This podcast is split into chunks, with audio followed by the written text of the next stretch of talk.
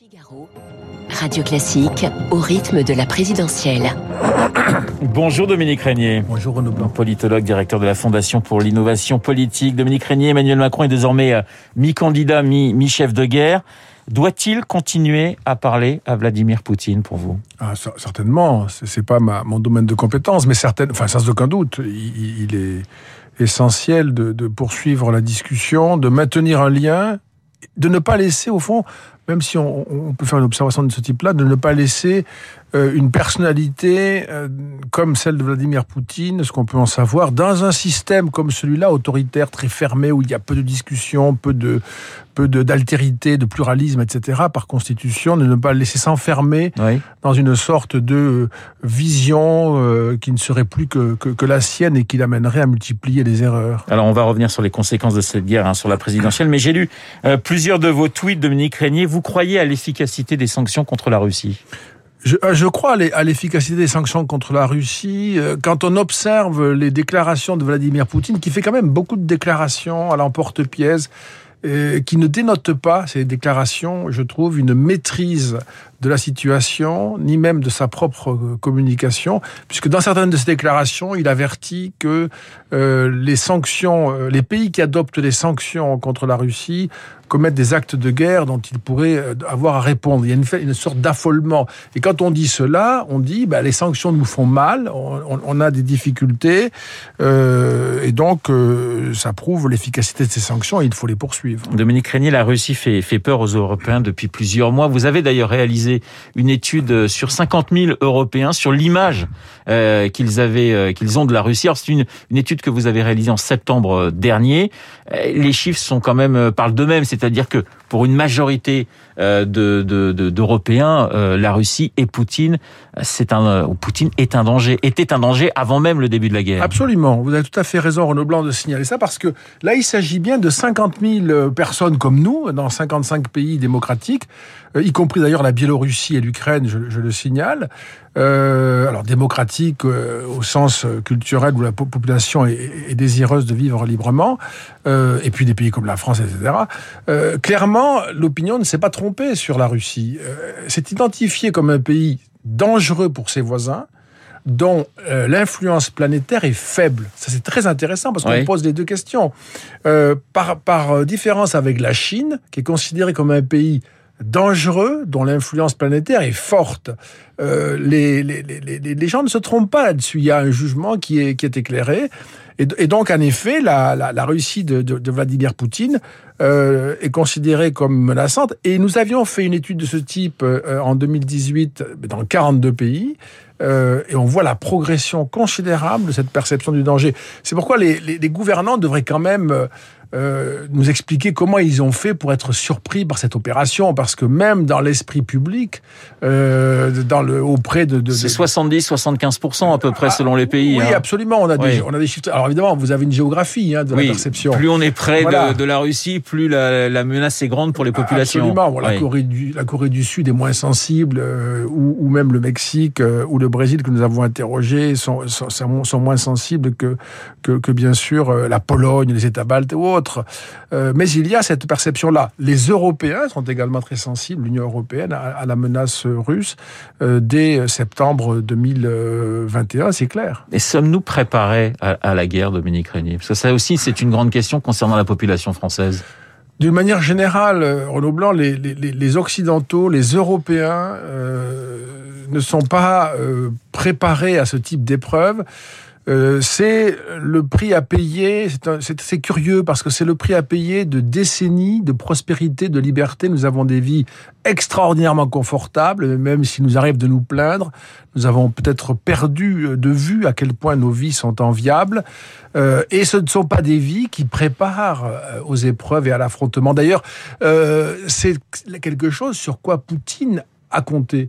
Et c'est quelque chose qui fait penser à ces États autoritaires, et, et, moi je crois aussi en partie Xi Jinping, euh, que nous ne sommes pas euh, au fond capables de, de, de, de, maintenir notre rang dans le 21e siècle, parce que nous avons trop de décennies de confort avec nous, et que nous sommes devenus au fond ou bien euh, réticents à l'idée de nous battre, réticents moralement, et, et, bien sûr a fortiori de nous y engager réellement, euh, et que nous allons céder en réalité dès lors que nous serons sous la menace. Alors je le disais, Emmanuel Macron est mi-candidat, mi-chef de guerre euh, dans ce contexte très particulier. Est-ce que vous considérez, Dominique Régnier, je vais être assez direct, que l'élection pour vous est pliée? Non, parce que assez bizarrement, euh, il y a la, la, détermination que vous avez citée qui est massive. Euh, Emmanuel Macron va jouer un rôle évidemment clé en raison de la guerre menée par Poutine contre l'Ukraine.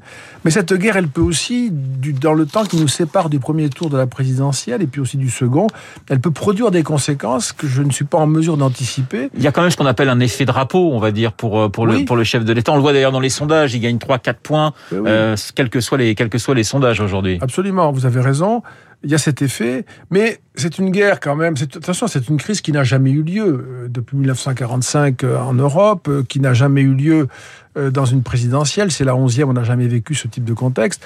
Et il y a ce leader, Vladimir Poutine, qui est assez curieux dans son comportement, qui au bout de trois jours agitait déjà la menace nucléaire, euh, qui terrorise littéralement les Européens, les Français aussi, bien sûr.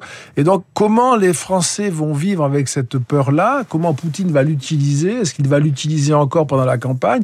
Parce qu'il pourrait donner à penser à une partie de l'opinion française que nous avons un rapport trop trop conflictuel avec, euh, avec la Russie et que nous, nous nous mettons en danger. C'est d'ailleurs la raison pour laquelle Emmanuel Macron, je reviens à votre question initiale, a bien raison de continuer à discuter avec euh, Vladimir Poutine. Alors les, les, les poutinophiles, si je puis dire, hein, dans, les sondages, euh, ont des euh, comment dirais-je, ont des destinées un petit peu différentes. Hein. On s'aperçoit que celui qui est le plus touché, c'est Éric Zemmour. Marine Le Pen, elle est pratiquement est pratiquement stable. Vous êtes surpris justement par ces différences entre des candidats qui finalement avaient montré un certain attachement à Vladimir Poutine, euh, se rêver en Poutine français. Jean-Luc Mélenchon aussi. Jean-Luc Mélenchon. Jean-Luc Mélenchon, Marine Le Pen et Éric Zemmour sont les trois candidats euh, à la présidence de la République qui nous ont assuré que euh, Poutine n'envahirait pas l'Ukraine. Donc ils se sont trompés là-dessus. Et en ce qui concerne la différence aujourd'hui, on notera que euh, Jean-Luc Mélenchon a été le premier à bifurquer, à essayer de trouver une position euh, nouvelle à ce sujet. Je crois que l'électorat de Marine Le Pen n'est pas sensible à ça. C'est pas le même électorat, c'est un électorat très populaire oui. qui considère que ces questions-là sont très éloignées de ses préoccupations et ça n'est pas pour cela qu'ils vont voter Marine Le Pen. Donc il y aura cette stabilité, ça donne un avantage à Marine Le Pen.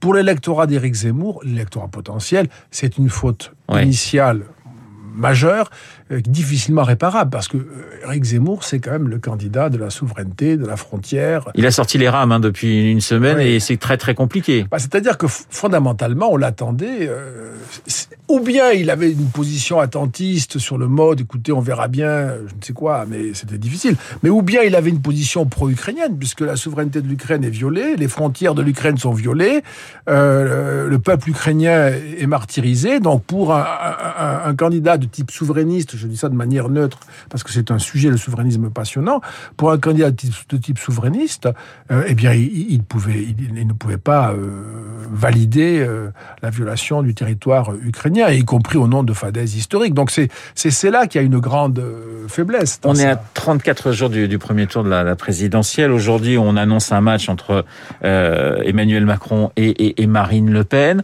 Le ralliement de Marion Maréchal, est-ce que ça peut changer quelque chose? On en parlait dans, à l'instant avec Guillaume Tabar et son édito. Oui, oui j'ai écouté ça attentivement. Je, pense, comme Guillaume Tabar, que ça ne change euh, rien. Euh, c'est vraiment, c'est vraiment une information pour, pour passionnés de, politique. Il y en a quelques-uns en France, c'est ce qui fait que c'est un beau pays aussi d'ailleurs. Euh, mais peut-être qu'il y a, je ne sais pas moi, un ou deux millions de, je ne sais pas comment on pourrait l'évaluer. Sur 47 millions d'électeurs, c'est pas assez. Et ils ont déjà de toute façon pris fait et cause pour, pour, pour Éric Zemmour. C'est pas cette information qui va les faire changer d'avis. Dominique Régnier, comment jugez-vous la campagne de Valérie Pécresse? Troisième, quatrième position. Elle avait un, un, discours très, comment dirais-je, très direct et très ferme par rapport à Vladimir Poutine, mais on n'a pas eu le sentiment que l'épisode de la guerre lui ait été, je mets des favorables avec des guillemets et bien sûr à, ce terme. Pourtant, pas encore, parce que ça peut se produire puisque euh, ses principaux concurrents sur la droite, Marine Le Pen, Éric Zemmour, sont quand même euh, enlisé dans cette affaire. Ça peut se produire. Euh, euh, Valérie Pécresse, je trouve, depuis sa candidature, difficile, euh, éprouve euh, les, obstacles les uns après les autres d'une candidature qui repose, au fond, sur un discours rationnel de persuasion. On lui a reproché quelques saillies, mais qui sont vraiment, somme toute, assez marginales, et qui s'efforce de défendre un programme raisonnable dans un, dans un système médiatico-politique qui, au fond, n'accorde son oreille qu'à des, qu'à des outrances et à des propos à l'emporte-pièce. Donc c'est tout ça qu'il faut peut-être essayer de, euh, d'ajuster. Mais on, on l'a, je pense pas, je la connais pas, mais je pense pas qu'elle soit du, on l'a bien vu d'ailleurs, qu'elle soit du, du, du, style euh, populiste. Euh, et ça devient compliqué, moi je le crois, pour des candidatures. Euh, si vous n'êtes pas le sortant, avec l'effet institutionnel qui vous légitime, si vous êtes donc un, postulant, un challenger, ne pas avoir une posture euh, populiste, démagogique, eh bien ça rend très difficile euh, votre votre candidature, votre démarche, et ça c'est un problème pour la démocratie. Alors elle souhaite évidemment débattre avec Emmanuel Macron. Elle va débattre cette semaine avec Éric Zemmour.